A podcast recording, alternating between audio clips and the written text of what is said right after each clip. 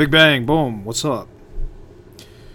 You're listening to Wilmot Broadcasting here on Blog Talk Radio. This is DJ Oso, and you're listening to Heaven and Hell. What's the difference between heaven and hell? Phase 2. All right, let me talk a little bit about hell since our last episode was about heaven. Well, they both start with H, the letter H. I don't know how they're represented in other languages or other letters or other formats of the alphabet, but what I know is English is the most dominant form of language that is on planet Earth today. So they're not too far off. They both start with an H. If you're looking for more information, well, good, because that's what we're here to talk about. Well, hell. What is hell? Do you ever feel like you're in a state of hell while you're here on Earth? Do you ever feel like no matter what happens to you, shit just doesn't go your way? Part of that is due to effort. What I've learned the last couple of months is that you put the effort in, then you will get results. They may not be the results you exactly shot for, but you still get results. The hell aspect of world is the fact that we live on a planet with millions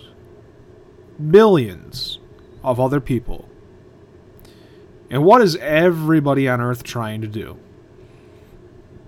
Well, they're trying to live for the most part, a standard life. I'd say 80% of the population is trying to live a life where they wake up, go to a job, make money, have fun, have a wife and a family, and just do what?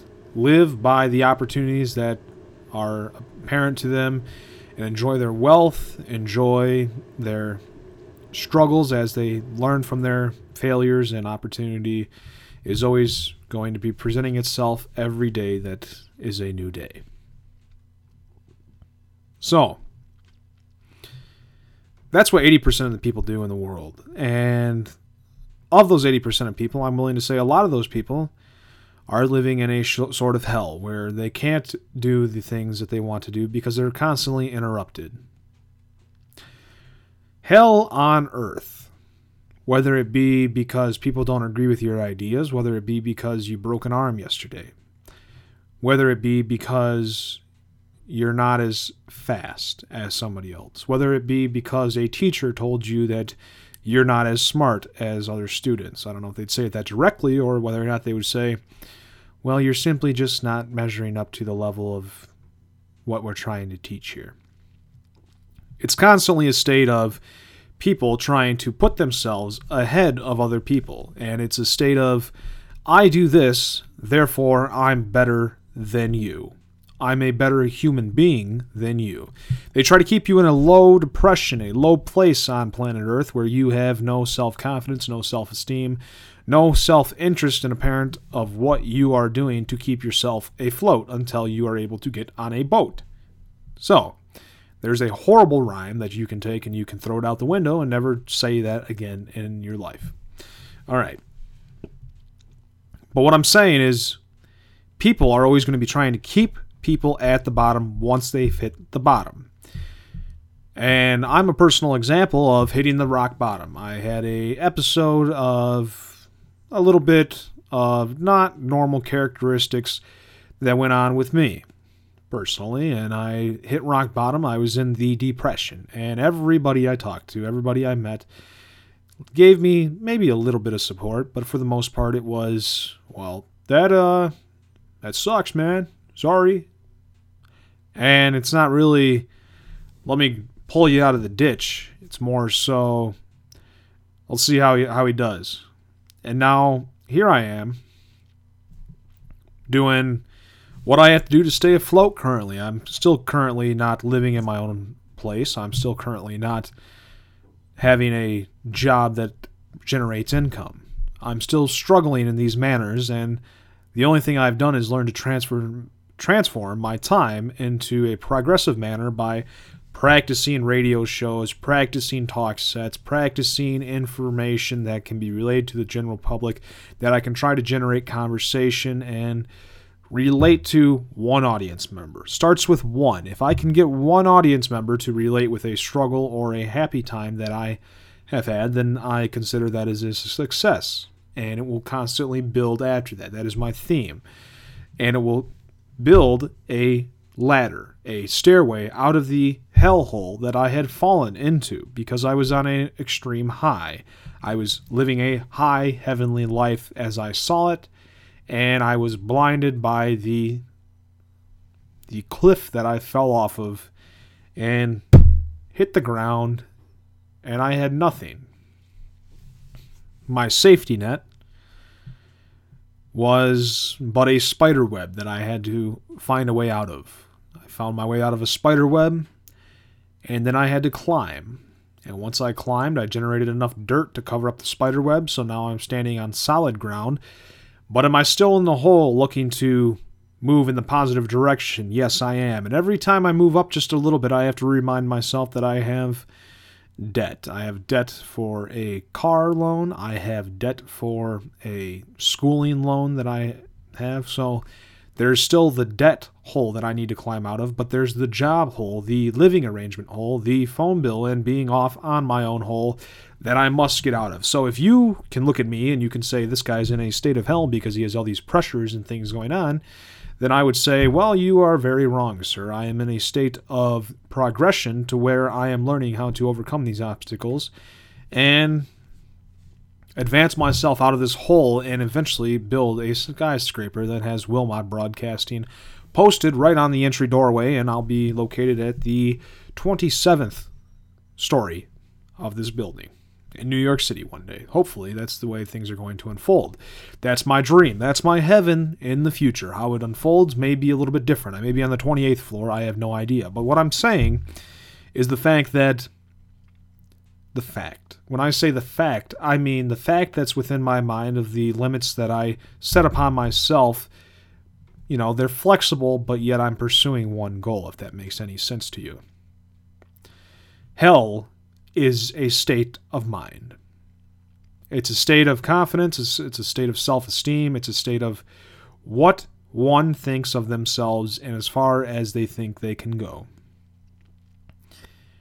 They say when you're in hell, you're there for eternity. Well, that may be a metaphor for the time you spent in hell. It feels as if you'll never get out. The 8 months lasted a lifetime for me, and I felt as if the power had been constantly drained out of me, and I was never able to create solid ground. It was constantly sticky, and spiders were constantly biting at my neck.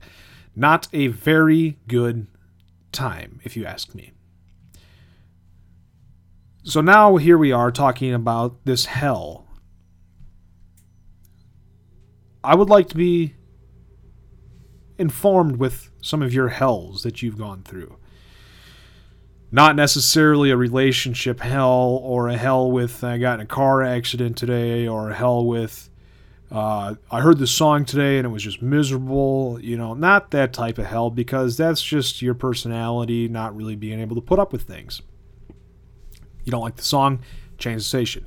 You don't like getting in an accident? Avoid it. You don't like running into other people? Well, avoid it. Do what you naturally want to do. And if you do what you naturally want to do, you're living in a more or less state of heaven, living in a world where you're doing what you want to do based upon the surroundings that you have around you. And in order to view a heaven, you have to have the imagination of what you want to do in your future life, or you need to have the view that you are in heaven right now, as I think I am, while I am simply not letting any of the worries that I have built up on my back worry me. I'm simply here broadcasting, pretending that, hey, maybe I'm broadcasting to 10,000 people. Maybe I'm broadcasting to the 4.6 billion people that are in this world at this exact moment. Maybe I'm broadcasting to absolutely nobody right now, and maybe I'm broadcasting to one person standing behind me. Maybe I'm broadcasting to the future because this is going to be posted. This is Blog Talk Radio, and this is a recording. The live call-ins I don't necessarily do because I'm looking for feedback. If you have something you'd like me to talk about on the show, then I would appreciate a comment in the comment section, and or an email, or a contact information with Wilmot Broadcasting, as I've left my Facebook, Twitter, and that type of information available on Blog Talk Radio. But I'd like to hear somebody's hell. I'd like to hear their story of how they're getting out of hell, or how they're coping with their skills that they have to maintain a level of balance. We're all traveling on a line, a forward line that is demonstrated by time. The line continuously moves through time. This is a point. We stand on a point. We are but a point of thought. We are but a point of energy that is progressing across space and time. So in a way, you could say we are up in the atmosphere, in the beyond section of the universe. And as I've related to before, we are all stars simply traveling through space and time, because as space expands, our lives expand into new and greater territory, and the interactions that are chemically happening between stars can chemically happen between people as they meet on Earth. So this is my metaphor. Please don't take it and run away with it. Thank you. But what I'm saying is the balance that we are on. The balance of this line. Well, we have frequency. We have frequency of highs and lows. What we're enjoying at the moment may be a state of high wave over a long period of time. The drop to the bottom is dependent on what? On the fall from the high. So if you have a very high frequency, very high, glorious day, the world is at your domain, and you hit the bottom, you will fall that much further. The bigger they are, the harder they fall. Now my question is how does one maintain a life of the high life, where you have a wave that was at the bottom and you maintain a high wave that is off of your line, if you get a visual image of what I'm talking about, and you stay afloat, stay high, stay above the dimension that keeps you balanced? Well, that's a perspective.